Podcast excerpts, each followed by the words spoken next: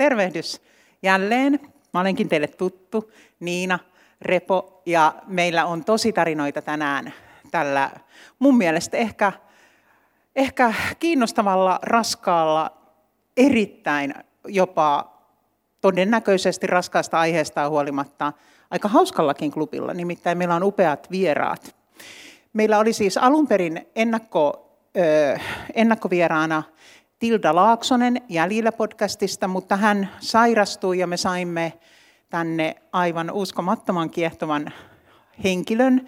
Eli tervetuloa tänne Tositarinoita-klubille Janne Huuskonen, joka on kirjailija, tietokirjailija ja tehnyt useita erittäin suosittuja podcasteja tai äänikirjoja, joista yksi muun muassa kertoo täällä Turussakin paljon, paljon ajatuksia herättäneestä kaappausdraamasta.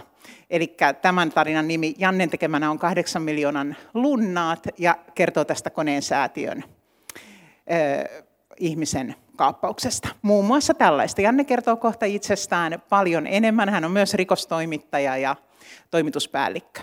Toinen todella ihastuttava vieraamme, jos näin uskallan sanoa, on Joppe Risto Karhunen, joka on tullut vieraaksemme, koska hän on podcastien maailmaan nyt tutustunut tekemällä rakkauspetoksia, tositarinoita rakkauspetoksista podcastia, ja hän on entinen poliisi ja finanssialan turvallisuusasiantuntija. Tervetuloa Joppe. Sitten Tuomokin saa tulla tänne lauteille, eli aloitetaan tositarinoita klubimme. Joo, tota, mä kyllä totesin, että meidän varmaan Niina pitää olla ihan hiljaa tänään, Ollaan. eikä tunnusteta mitään, kun täällä on keskusrikospoliisista ja ties mistä väkeä. Ja media paikalla. Kyllä, kyllä. Eli puhukaa te, me vaijataan. Mutta tota, joo, lähdetään, lähdetään ihan aluksi liikkeelle siitä, että teillä on molemmilla todella mielenkiintoinen tausta ja, ja tie niin kuin tähän pisteeseen, tähän lavalle. Et tota, jos te lyhyesti vaikka Janne ekana kertoo vähän omaa taustaa, mistä sä oot tullut toimittajaksi ja kirjoittaa hommia, podcasteja tekemään ja niin edelleen. Kiitos ja hauska olla täällä teidän kaikkien kanssa tänään. Se puolitotuus siitä, miten minusta tuli, tuli rikoskirjailija ja, ja rikostoimittaja oli, tai siis on se, että, että menin STT toimittajaksi ja rikosuutiset kiinnosti ja, ja sitten ajauduin kirjoittamaan niitä ja rikosuutinenhan on semmoinen viihdeuutisen korkein muoto, samalla lailla kuin ehkä sitten, onko rikospodcast sitten viihdepodcastin podcastia puhtaimmillaan, mutta siis rikosuutisia ihmiset on lukenut iät ja ajat ja, ja tota, parhaimmillaanhan se on silloin, kun siellä on joku tunnettu ihminen ja joku, joku kiinnostava rikos, se kiehtoo ja, ja siitä halutaan lukea ja mediatalot, sanomalehdet on tiennyt sen iät ja ajat, mutta siis oikeastihan tämä meni siis sillä lailla, että mä olin semmoinen pieni runopoika, lukiolainen, 16-vuotias, ja mä olin äärimmäisen kiinnostunut huumausaineista. Ja tota, mä kuvittelin niin kuin varmaan aika moni muukin 16-vuotias, että on aika kuolematon. Mä olin Suomen mestari yleisurheilussa, mä pelasin jääkiekkoa joukkueessa, mun keskiarvo oli vähän alle 10 koulussa. Mä en tehnyt paljon töitä sen eteen, eli mä koin olevani kuolematon. Joku kävi pitämässä huumevalistusta koulussa ja, ja mä katsoin, että huumeet on varmaan tosi vaarallisia tolle ihmiselle, kun hän on ihan selkeästi narkomaani. Ja tota, mä en niin kuin mitenkään voinut samastua siihen. Ja tota, sitten mä, olin, mä kokeilin huumausaineita ja sitten, no Suomessa edelleen huumausaineet, jopa niiden käyttö on, on kriminalisoitua ja, ja tota, mä olin semmoisen oikeastaan 12 vuoden niin kuin huumeriippuvuuden koin siinä. Ja tota, tein myös rikoksia ja jäin niistä kiinni ja, ja tota, tutustuin vaikka mulla aika vahvasti oli siellä se hyvä perusperhe ja se tavallaan se tausta, mikä sitten automaattisesti pois sieltä, mutta tutustuin alamaailmaan silloin. Ja sitten kun mä tulin toimittajaksi tämän, tämän seikkailun jälkeen, niin, niin kun mä katsoin niitä rikosuutisia, niin mä ajattelin, että mä voisin tehdä tota aika hyvin ja ehkä vähän paremminkin. Eli silleen mä päädyin rikoskirjoittajaksi. Kiitos. Miten sä? Joo, kiitos. Mukava oli tulla entisenä tamperelaisena Turkuun. Tosiasiassa olen umpisavolainen nykyisin Espoossa, Espoossa asuvana. Mä olin 25 vuotta poliisi, 15 vuotta Tampereella paikallispoliisissa, sitten KRPssä Aittoniemen putiikissa. Suti oli silloin eduskunnassa koko sen ajan, kun mä olin siellä, ja kollegat sanoivat, että hyvä niin, aiheuttaa vähemmän haittaa siellä Arkadianmäellä. Ja sitten siirryin KRPn päämajaan Vantaalle. Käynnistettiin rikoshyödyn jäljittäminen, rahat pois rosvoilta teemalla. Se projektivuosi oli yksi parhaita, mitä minä olen housutelassa kokenut. Ja sieltä sitten sisäministeriön poliisiosastolle. Viisi vuotta oli siellä, mutta sieltä sitten siirryi vakuutusyhtiöiden keskusliittoon, josta pikkuhiljaa sitten muodostui Finanssiala ry. Ja sieltä Niina en suinkaan asiantuntija Jakkaralta jäänyt eläkkeelle, vaan turvallisuusjohtajana. Mutta ei se mitään. Nyt muutama vuosi, pari vuotta eläkkeelle.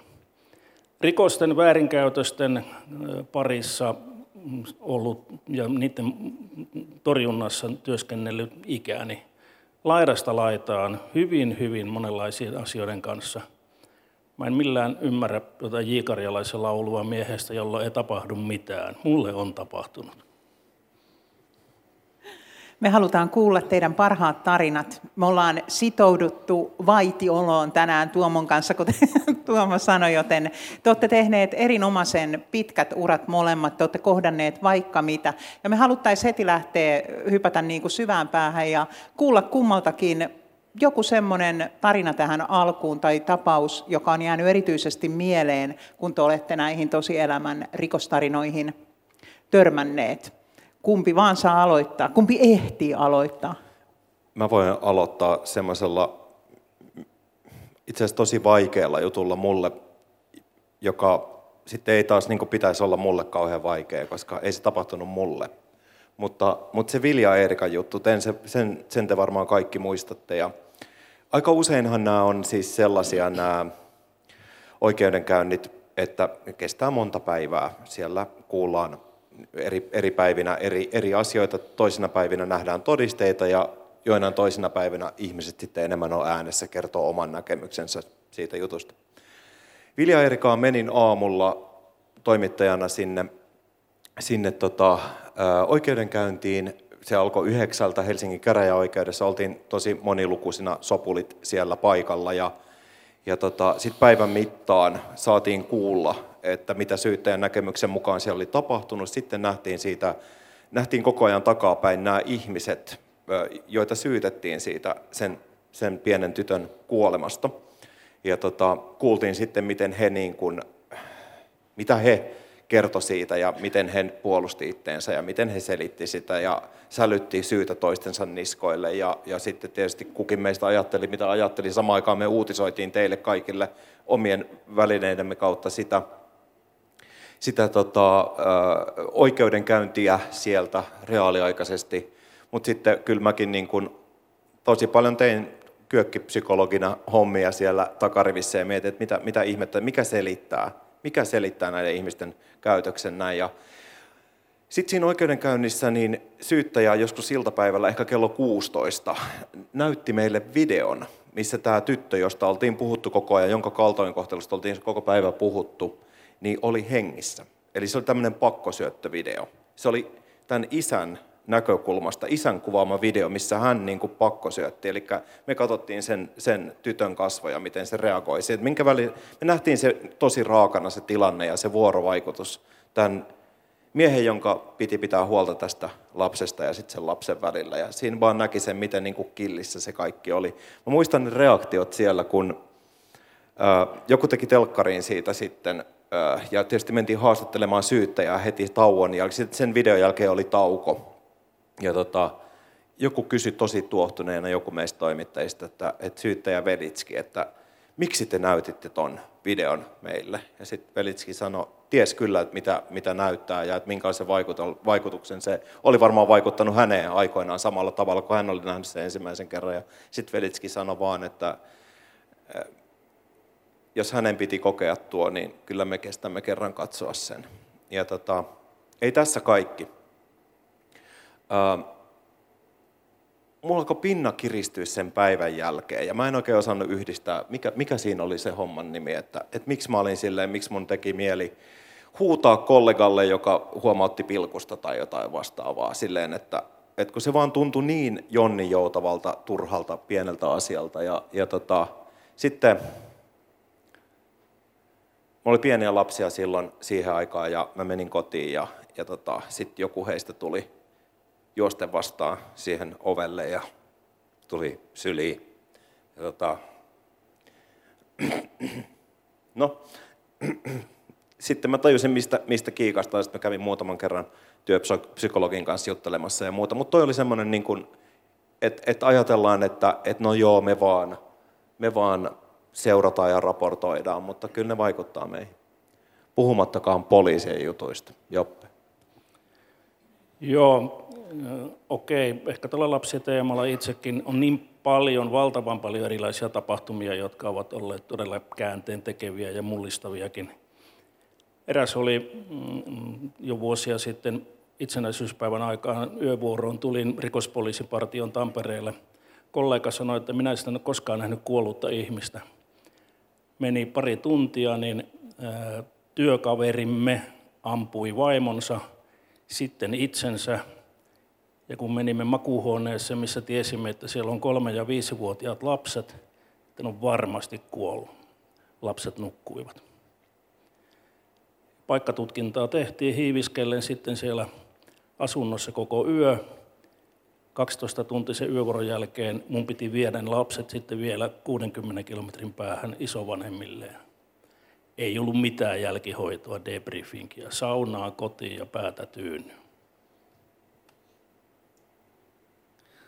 Joo, mä, mä... Puhutaanko jostakin mukavimmista asioista? Puhutaan vaikka petoksista. Tota, niin mä ajattelin, mä, mä olisin ajatellut, että mä kysyn tämän jälkeen teiltä, että mitä se niin tekee, tekee niin ihmiselle tehdä uraa tuommoisessa työssä, mutta voidaan ehkä palata siihen myöhemmin tai sitten ei. Mutta nämä rakkauspetokset on, on äh, mielenkiintoinen laji, jota on valitettavasti tehty varmaan niin kauan kuin ihmisiä on ollut.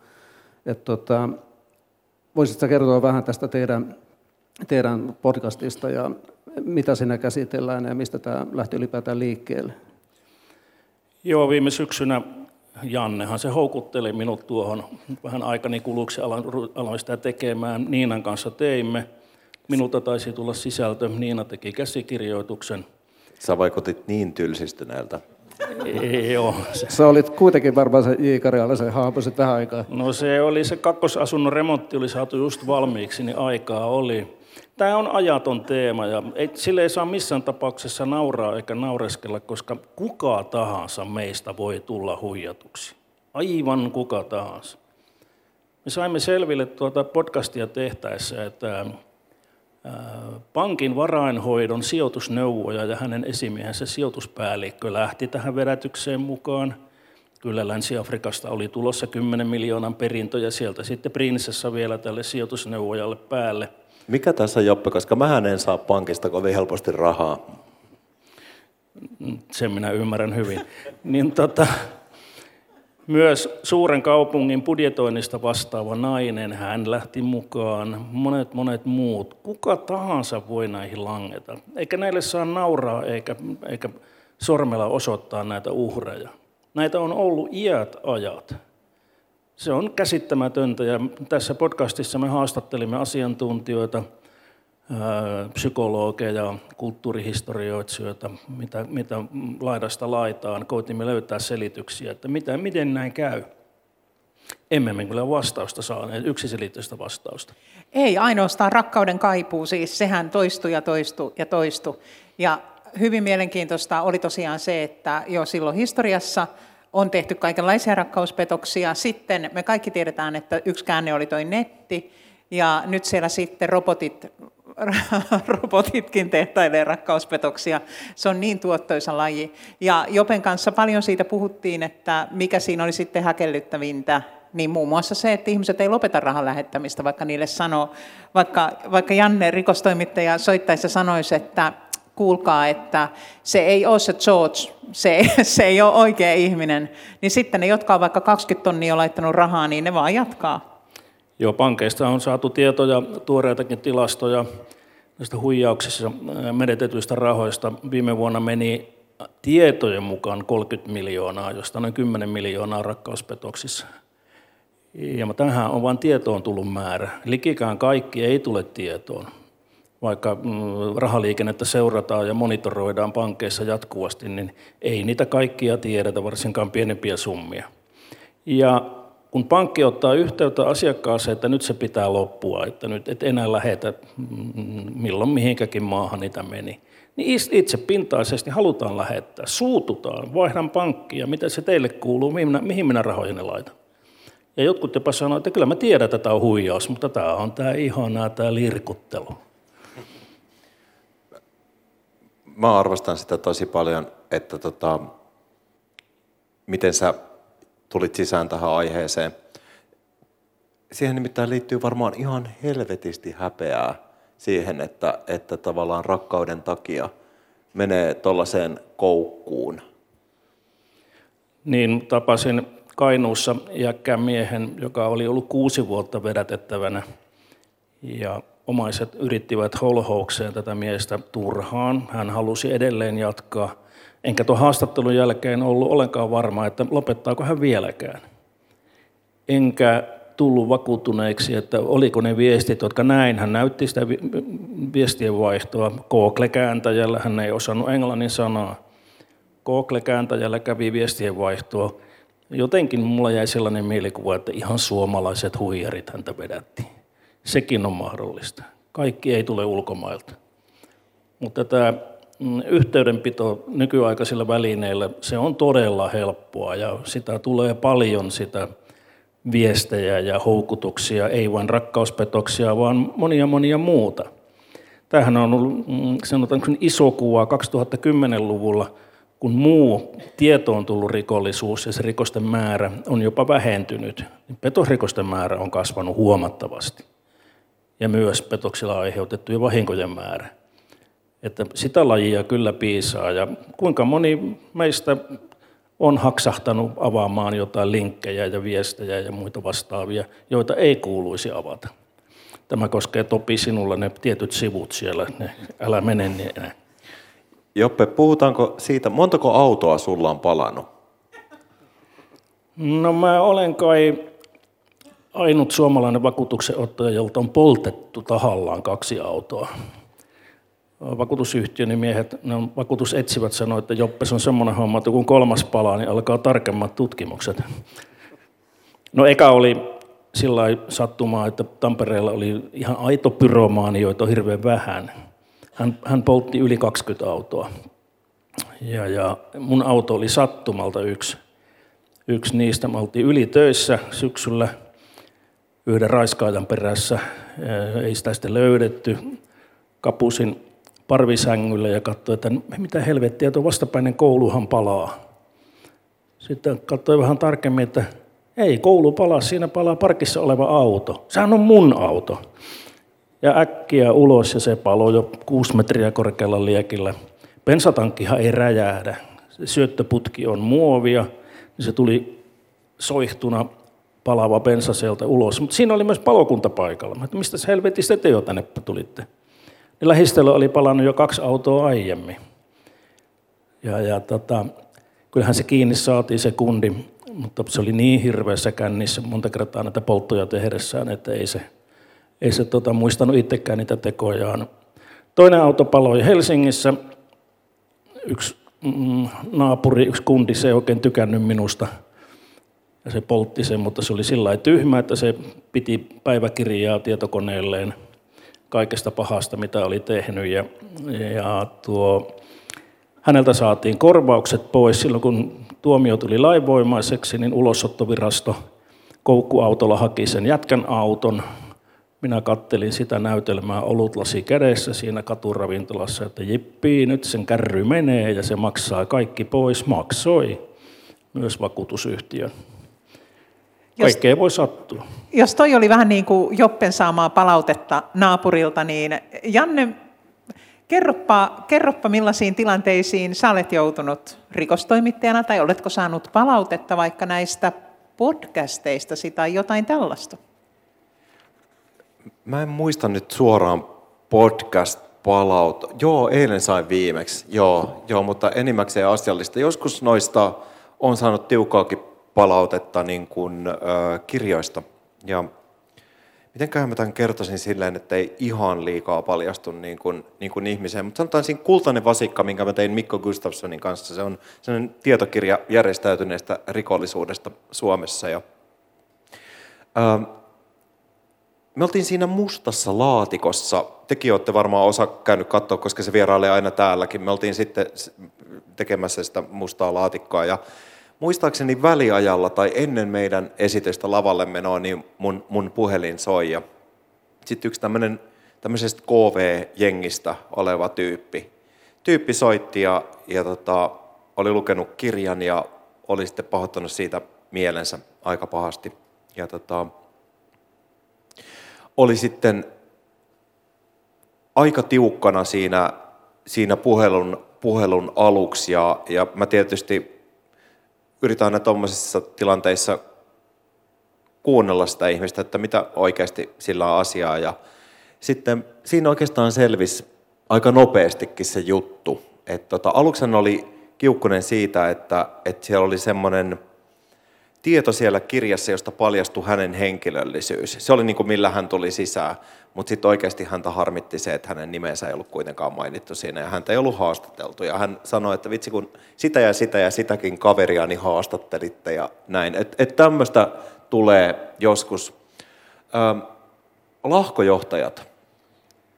Niin itselläni oli tappouhka päällä 90-luvun alussa, kun oli paljon pankkiryöstöjä. Se liittyy siihen, mielestäni siihen aaltoon, kun amfetamiini tuli Suomeen.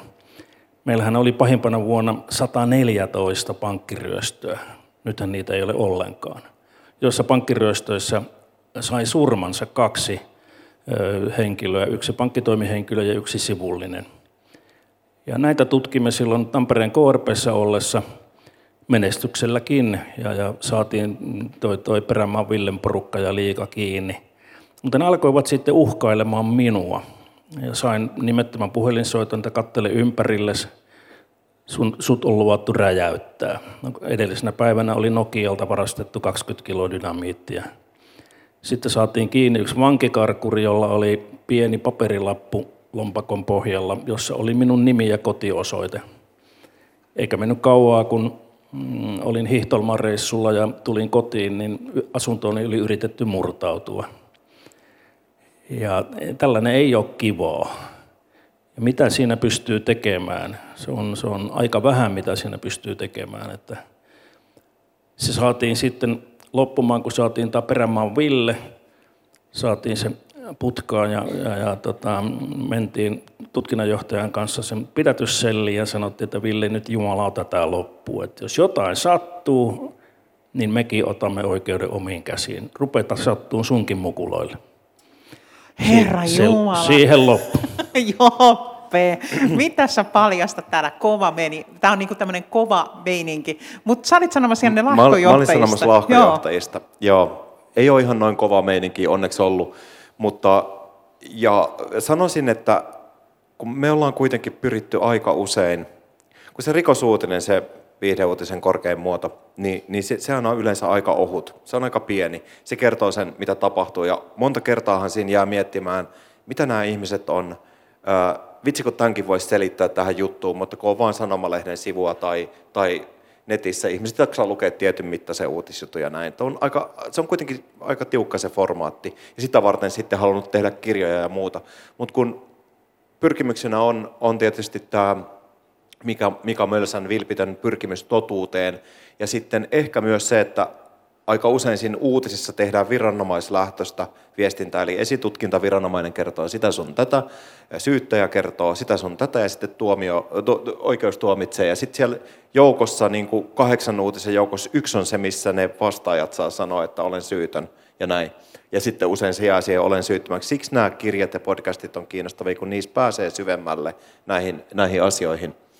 Mutta ehkä se, että ollaan sitten vilpittömästi pyritty kuulemaan aina myös niitä ihmisiä, joista puhutaan, ettei puhuta täysin heidän yli tai ohi, niin se on voinut helpottaa sitä. Mutta lahkojohtajat on ollut semmoinen mulle hankalampi paikka, että heistä niin kun yksi sitten valokuvasi ja kuvautti mun, esimerkiksi mun autoa ja julkaisi niitä kuvia netissä ja tavallaan ikään kuin maalitti. Se oli vähän kuumottavaa, kun sitten mä kuulin, että hänellä on semmoisia aika fanaattisia seuraajia. Joo, mä voisin jatkaa tuohon myös poliisin ja, ja, ja median yhteistyöstä.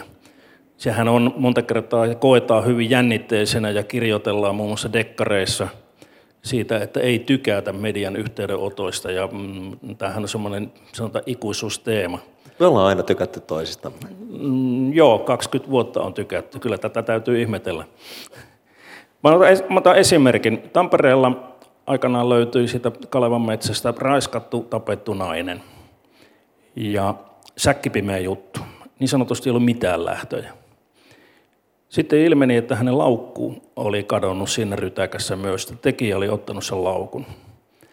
Ja aamulehden kanssa tehtiin sitten sellainen juoni, että tai etsintöissä ratapenkalta se laukku löytyi, tuomisen Ekku viimeisellä raskaana ollessaan sen sieltä kaivo esille. No sitten tehtiin Aamulehden kanssa semmoinen juoni, että nyt se laukku pitää löytyä, että se on äärettömän tärkeä se jutun selviämisen kannalta.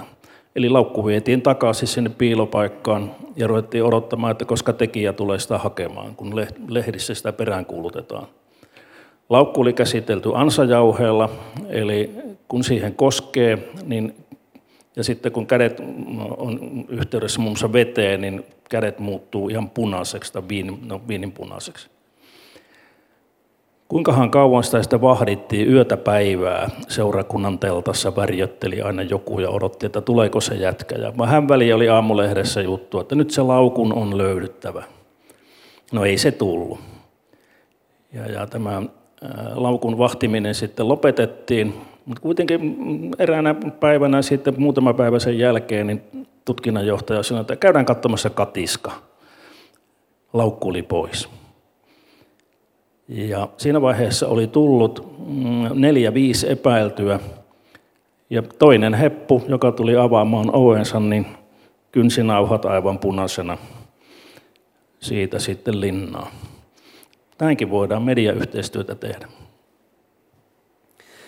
Sitä mä mietin tuossa tänään päivällä, kun luin uutista, että tekoäly chat, chatti on taas saanut uuden, uuden päivitysasteen ja tekoäly, keinoäly menee koko ajan eteenpäin. Että miten niin kun, jos ajattelee ihan rikoksia ja, ja intohimo-rikoksia tai rakkaushuijauksia, niin millaisia muutoksia tässä vuosikymmenten mittaan tapahtunut ja millaisia haasteita tämä nyky, nykyteknologia asettaa? Mä voin jakaa yhden nopeasti oman kokemuksen. Siis mähän chattaan niiden kanssa. Silloin kun mulla on tosi tylsää, mulla Instagramissa niitä tulee, hei, sinä ja sinä, miten, mitä teet tänään ja muuta. Mä, mä chattailen niiden kanssa suomeksi ja englanniksi. Ja se suomikin on kehittynyt kyllä tosi paljon. Aika tylsiä, me ei ikinä päästä kauhean pitkälle. Sitten kun mä kysyn jotain tarkempaa, niin... niin Mutta oletko yrittänyt käyttää jotakin työssä, niin kuin esimerkiksi jotain asiaa, mikä sua mietityttää tai muuta, että voisiko siinä nähdä jo tässä kohtaa niin kuin siinä apua? En, en mä näe ihan nopeasti niin kuin toimittajan työssä, että tekoäly voisi ehkä kirjoittaa taustakappaleen, taustottavan kappaleen, joka ihmisen pitäisi tarkistaa niin lähdetään siitä. Ja totta kai siis niin kuin, kone on tosi hyvä, niin kuin, jos me saadaan sille numeroita ja, ja, ja vaikka jotain tilastoja ja tilastollista mallinnusta ja tämän tyyppistä, joka toimii niin kuin luonnollisiin kieliinkin jonkin verran, mutta ne käyttö, arkielämän käyttösovellukset, niin, niin ne, on, ne on vielä, no ollaanhan me nähty niin kuin tekoälyn kirjoittama urheiluuutinen ja, ja tota, ää, joku pörssiuutinen, mutta mutta sitten onneksi journalismi on paljon muutakin. Mutta hei, ei ne voi olla kovin taitavia, kun Janne ei lähtenyt niiden hurmaavien Instagram-henkilöiden siis matkaan, mun jotka mielestä kirjoitteli. se on toisinpäin, hei niin kuin lähet. Mä kyllä yritän. Yritit ja yritit, mutta kukaan ei tullut. Mutta Edes huijarit ei lähde mukaan. Mites Joppe vastaa tähän? No ei ainakaan minulle tämmöisiä viestejä tullut koskaan. Mutta ei ole ehkä tekoa aika paljon älyäkään. Ähm, mutta otan esimerkin siitä, että miten teknologia on kehittynyt ja, aivan uskomattomia asioita saadaan selville myös teknisellä rikostutkinnalla. En puhu nyt tekoälystä. Aikanaan olin äh, Hausjärvellä 90-luvun alussa keräämässä silvottua, tapettua naista. Ja se juttu on pimeä vielä tänä päivänä. Ja tota, mm, no, en mene siihen, saatan kertoa siitä juttusarjasta tässä, jos aikaa jää. Mutta siihen liittyen muutama vuosi sitten KRPstä tutkinnanjohtaja Olli Töyräs soitti mulle ja sanoi, että Joppe, me tarvitaan sinun DNA-näyte. Jaa, DNA-näyte. Mikä on nimike? Murha. Mm-hmm. Selvä, pitähän se antaa DNA-näyte. Vielä nyt vuosikymmenten jälkeen tuolta murhapaikalta taltioidusta esineestä oli saatu tota, talteen DNA. Ja nyt piti sitten selvittää, että kenen se on. Eikä löytynyt rekistereistä tuota DNAta, eikä ole löytynyt tänä päivä, tähän päivään mennessä. Mun näyte tarvittiin sen takia, että olisinko ehkä rähminyt senkin, senkin rikospaikan taas kerran joka ei ole ensimmäinen kerta. Nimittäin aikanaan Tampereella mm, juhannuspyhinä Tampereen taloudenhoitajan omakotitaloon oli murtauduttu. Ja sieltä oli varastettu autotallista pieni urheiluauto, joka sitten löytyi. Olimme siinä juttupaikalla teknisten rikostutkijoiden kanssa. Meille tuli kaverin kanssa sitten uusi keikka. Piti lähteä yksi isäntä pudottaa hirrestä alas. Ja tultiin sitten takaisin sinne, sinne, sinne murtopaikalle, niin tekniikan miehet sanoivat, että tuosta kaatuneesta autotallin ovesta on saatu erittäin hyvä jalkineen jälki yksityiskohtineen talteen ja kuvattua. Siinä lukee Kimbo. Mä nostin jalkani, niin mitäs tuolla lukee? Joppe, saatana, sä oot sotkenut tämänkin paikan. Mutta tekevälle sattuu. Joppe Suomen kuuluisin sarjamurhaaja. Tota, Janne, sulla on ollut valtavia keissejä, mitä sä oot tutkinut, paitsi tietenkin varmasti rikostoimittajana, mutta myös näitä sun teoksia varten. Ja tuossa aluksi viittasin, että mua ainakin se kahdeksan miljoonan lunnaat on jonkin verrankin kiinnostanut, koska se tapahtui täällä ihan meidän kulmilla tämä kaappaustapaus, niin millaista on tuollaista valtavaa juttua, vyyhteä, millaista on tehdä siitä tässä tapauksessa ääni teos? No se oli itse asiassa aika hyvä, että siitä tehtiin myös ääniteos, mä olen sitä mieltä. Se oli aika hyvin dokumentoitu viranomaisnäkökulmasta silloin aikoinaan, nimittäin Mika Tauru, joka Helsingin poliisissa oli sen jutun päätutkija ja koko sen pöytäkirjan, oli kirjoittanut siitä siihen murharyhmälehteen, jota jaettiin viranomaisille ja joillekin sidosryhmille, mitä Helsingin väkivalta, rikostutkijat julkaisi, niin aika yksityiskohtaisen artikkelin silloin aikanaan. Ja jostain syystä Taurulla sitten, hän on eläköitynyt, on ihan äärettömän hyvä muisti. Ja sitten kun aika oli kulunut jonkin verran tästä, niin musta tuntuu, että Tauru sitten kertoi meille vähän vielä enemmän siinä podcastissa – asioita ja yksityiskohtia. Esimerkiksi sen, että miten tämä Juha Turunen, minkä mokan hän niin kuin lopulta teki, kun aikaisemmin se virallinen selitys oli, oli se, että no me nyt ei kerrota sitä, koska me ei haluta tehdä mitään sieppaus, sieppaajan käsikirjaa, että näin teet sieppauksen, kun muutenhan se onnistuttiin dokumentoimaan silloin aika tarkasti. Se on jännä, ne oikeudenkäynti, kun sehän oli vaan käräjillä, siitähän ei valitettu, sehän jäi, jäi sitten niin kuin yhden tuomion varalle. Sitten on niin kuin yksi tutkintapöytäkirja, yksi oikeuden tuomio ja sitten Juha Turunen ei oikeastaan koskaan siitä käsittääkseni isommin puhunut. Me yritettiin löytää Juha Turunen, mutta, mutta hän, hän, ikään kuin maa olisi hänet niellyt joitakin myöhempiä vaiheita, kuten niin kuin nykyisen nimen saimme selville ja näin, mutta vaikka meillä oli perinteisiä sekä sitten tämmöisiä ehkä epäkonventionaalisia tiedonhankintakeinoja käytössä, niin maa tuntui hänen, hänet nielleen. Mulla on pari kommenttia tuohon liittyen. itselleni oli suuri hämmästys, että se operaatio saatiin vietyä salassa. Samalla tavalla täällä on Teijo Ristola, joka oli tutkinnanjohtaja arvokuljetusryöstöissä. Niissäkin oli valtavan suuria poliisioperaatioita ja ne pysyi salassa. Mulle ei ole selvinnyt, miten tämä on mahdollista, kun yleensä vuotoja on joka puolella. Tässä on yksi hyvä esimerkki media- ja poliisin yhteistyöstä, jossa ollaan tosi harmaalla alueella, mutta esimerkiksi silloin ne poliisit, joita me tunnettiin ja joiden kanssa meillä oli niin kuin luottamukselliset välit, mahdollisesti jopa lähdesuhde, siis tällainen lähdesuhde, että se oli vähän niin kuin salaisuus, että, että siinä oli tämmöistä lähdesuojakuviota, niin mäkin muistan, että mä sain kaksi puhelua sillä viikolla, että nyt on tosi iso juttu. Nyt olkaa valmiina. Ei voi sanoa enempää tai lähteä virka. Nyt teidän täytyy olla hereillä. Ja, ja tota, et, et, niin kun ihmisillä on tarve kertoa, poliisitkin halus kertoa, niin tota, ajatellaan näin, että he, he niin kun, vaikka me oltaisiin silloin saatu tietää, jos me oltaisiin saatu tietää, että jonkun ihmisen henki on vaakalaudalla ja sitä tietoa ei voi julkaista, niin totta kai me oltaisiin arvioitu se sitten siinä valossa, valossa mutta, mutta ei, ei, ei mennyt julki ennen aikojaan. Joo, mä oikeastaan sinulta kysyisin, että pitääkö paikkansa semmoinen juttu, mikä on tuohon mm, liittyen, olen kuullut, että tutkinnanjohtaja Juha Rautaheimo saatuaan tietää, että tekijä on turkulainen juristi, sanoi, että hän on juttu eikä mikään turkulainen juristi. En kommentoi.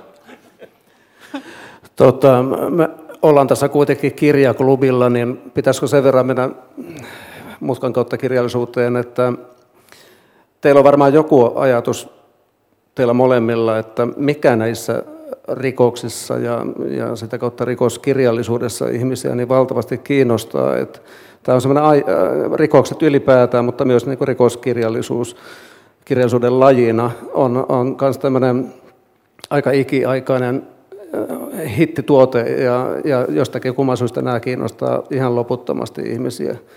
Mikä siinä on? Joppe, kerro meille se. No, on vaikea sanoa tietysti. Jännitys ja monet ehkä samaistuu sitten A-tekijöihin, uhreihin, jotenkin näihin roolihenkilöihin, että jos ne on hyvin kuvattu ja tarinat ovat vetäviä, niin ei sillä välttämättä tarvitse tulla kauheasti ruumiita eikä veriroiskeita. Mutta sitäkin voi olla. Jotkut haluaa paljon itse en katso toimintaelokuvia, ihan tarpeeksi on ollut toimintaa aikana ihan tuolla in action. Joten vaikea sanoa. Mielenkiintoinen kysymys, mutta kyllä ne vetää ja True Crime podcastit ne on erittäin suosittuja. Niin, ja monet kuuntelee aikansa kuluksi tuommoistakin, itse en kuuntele. Mähän skippaan niin kuin Harry Hole-kirjoissa esimerkiksi ne niin kuin tosi, tosi graafiset kohdat, mutta, mutta totta kai mua kiinnostaa se, sen rikollisen mieli. Ja jos ajatellaan vaikka dekkareita, dekkarit on tosi suosittuja. Jos sä haluat Suomessa niin kuin paljon lukijoita ja, ja, ja niin kuin ehkä helpommin kuin jossain vaikka runo, runollisuudessa tai runoissa, runoudessa, niin tota, dekkari on ehkä helpompi valinta siinä että ajatellaan, että se niin kuin rikos kiinnostaa tämmöisenä niin kuin, äh, fiktiona, niin kuin dekkarit on. Mutta sitten kun tää, nämä tosielämän rikostapaukset, nämä on yleensä vähän liian epäuskottavia, että näitä, näistä niin kuin dekkareihin ei voi ottaa niitä, niistä, niitä pitää jotenkin, niin kuin, niistä pitää riisua, riisua joitain niin kuin juonenkäänteitä, koska ei muuten ihmiset uskoisi niitä, koska nämä tosielämän rikokset on vielä uskomattomampia. Ja tota, sen takia jos rikos kiinnostaa, niin tosi elämän rikos on, on ehkä, se on ehkä vielä parhaimmillaan siinä. No vielä uskomattomampia kuin mitä viihteessä meille tarjoillaan. Joo, mä kerron tuosta yhden esimerkin. Tampereella löytyi Peltolammista nuori mies, äh, ollut vedessä jo jonkun, joku sen viikon. Ja kun ruvettiin tarkemmin sitä tutkimaan, niin hän on reikä otsassa. Onko tämä ammuttu? Olihan se ammuttu.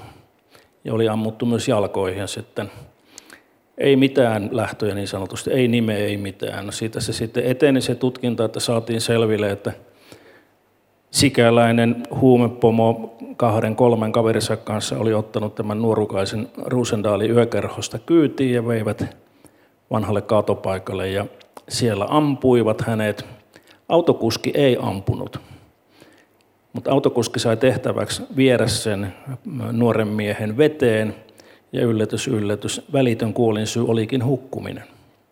Mihin rikokseen syyllistyy nyt tämä autokuski, koska hän lopulta tappoi tuon nuorukaisen? Mistä tämä saadaan selville, että välitön kuolisyy olikin hukkuminen? Se saadaan oikeuskemiallisilla tutkimuksilla. Keuhkosta löytyy sellaista piilevää. Hänen on täytynyt olla hengissä, kun hän on joutunut veteen, vaikka häntä oli ammuttu päähän. No mikä se tuomio oli? Siihenkin aikaan oli vielä sellainen rikoslain pykälä kuin tappelu, jossa jos on tämmöinen epäselvä hässäkkä, niin, niin, niin ää, sitä pykälää siinä sovellettiin. Se meni korkeimpaan oikeuteen, en muista ihan tarkkaan lopputulosta, mutta ei tämä ää, veteen heittäjä saanut siitä juuri mitään, mutta päähänampuja otti kyllä 12 vuotta. Olikohan 12 vuotta? Ilpo Peteri.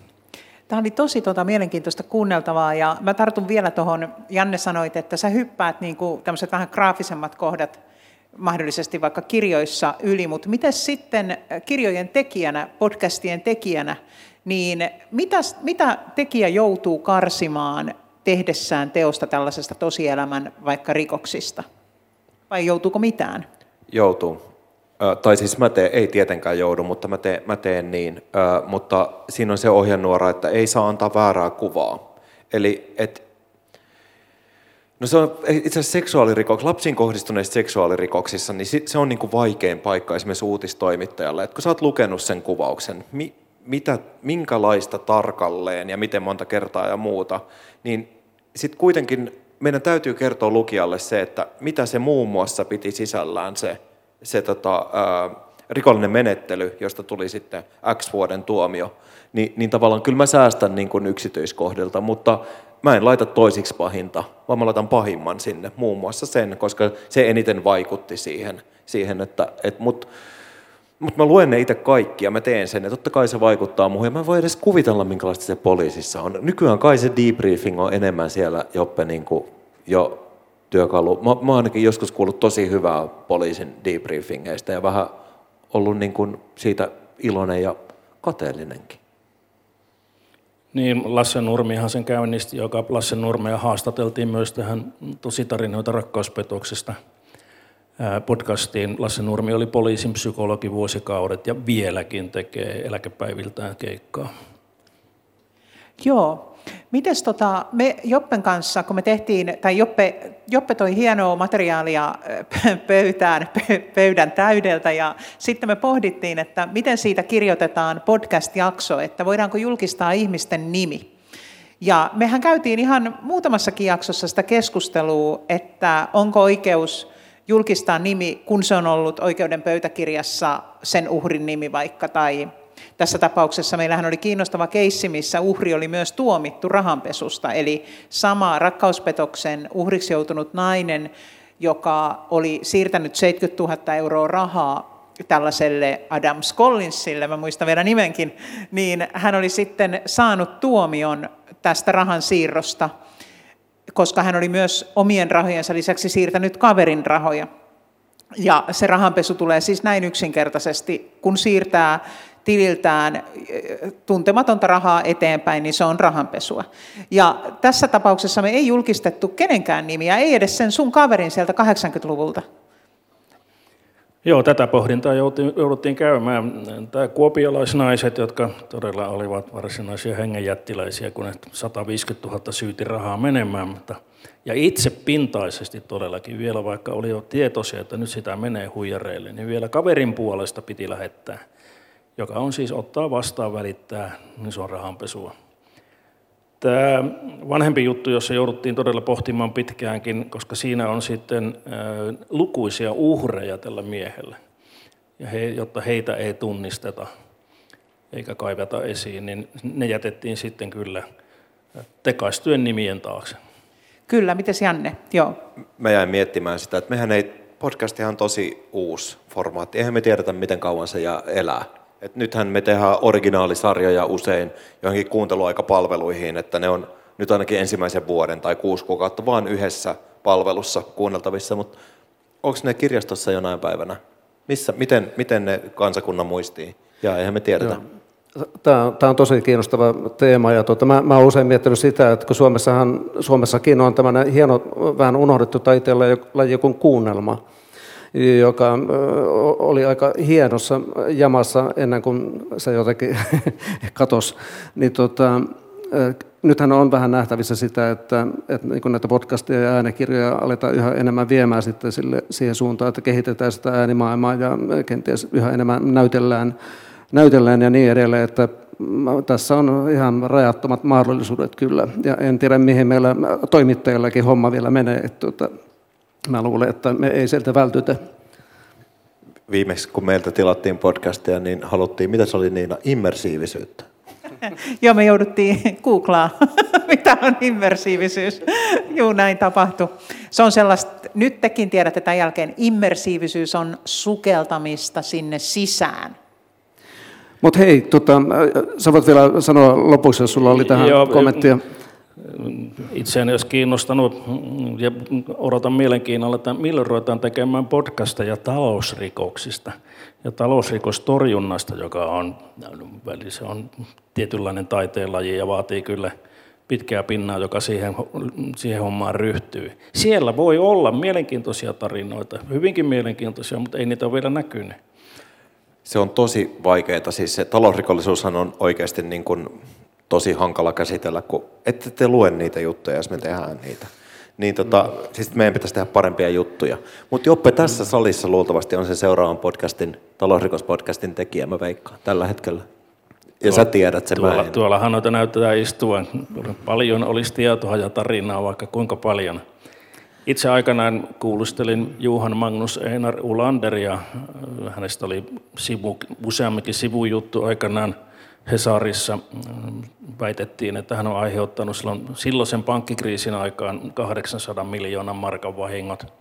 Hän oli erikoinen, erikoinen tyyppi. Hän nimittäin myönsi juttunsa. Mä sanoin, että Joppe, paskapuhetta. Ei ole 800 miljoonaa, 500 miljoonaa. Ruvetaan kirjoittaa. Tähän on hyvä lopettaa. Kiitos teille. Tämä, nämä on sellaisia juttuja, että mä voitaisiin jatkaa yhä asti, mutta nyt on pakko lopettaa. Kiitos tosi paljon ja kiitos teille. Ja ähm, seuraava klubi on... Ennen sitä mä siis... On, on. Ei, kun sanon, että me ei nyt puhuttu tuota yhdestä sellaisesta äh, Jannen äh, podcastista kuin Greenlight, operaatio Greenlight, niin teidän pitää siis kotiläksynä kuunnella se. Ei haittaa, että ei puhuttu. Kuuntelette heti. Hyvin kiinnostava poliisioperaatio. Se on tosi kiinnostava. Kyllä. Ja sitten myös tietenkin, siis totta kai, otatte Suplasta nyt tilauksen ja kuuntelette tosi tarinoita rakkauspetoksista. Siellä Joppe puhuu ja silleen. Greenlightkin on siellä. Tämä, vo- siellä myös. Tämä voidaan leikata pois. Tota, Tämä laitetaan alkuun ja loppuun ja keskelle. Mutta hyvä, eli Tuomo oli tärkeän asian äärellä. Tervetuloa seuraavalle kirjaklubille, joka on sitten huhtikuussa. 27. päivä Kyllä. ja tota, silloin tulee jotain ihan muuta, että seuratkaa ilmoittelua. Täällä on muuten kuva Jopen palaneesta autosta, voi sitten jokainen arvioida itse, että kuka poltti. Niin, no, tämä auton muotti, tuonne vanha pikkukottero. Te, kuka tahansa teistä voi nyt aloittaa omat tutkimukset tästä tapauksesta. Tätä kannattaa tutkia. Kiitos. Jotain Kiitos. mä tässä. Kiitos.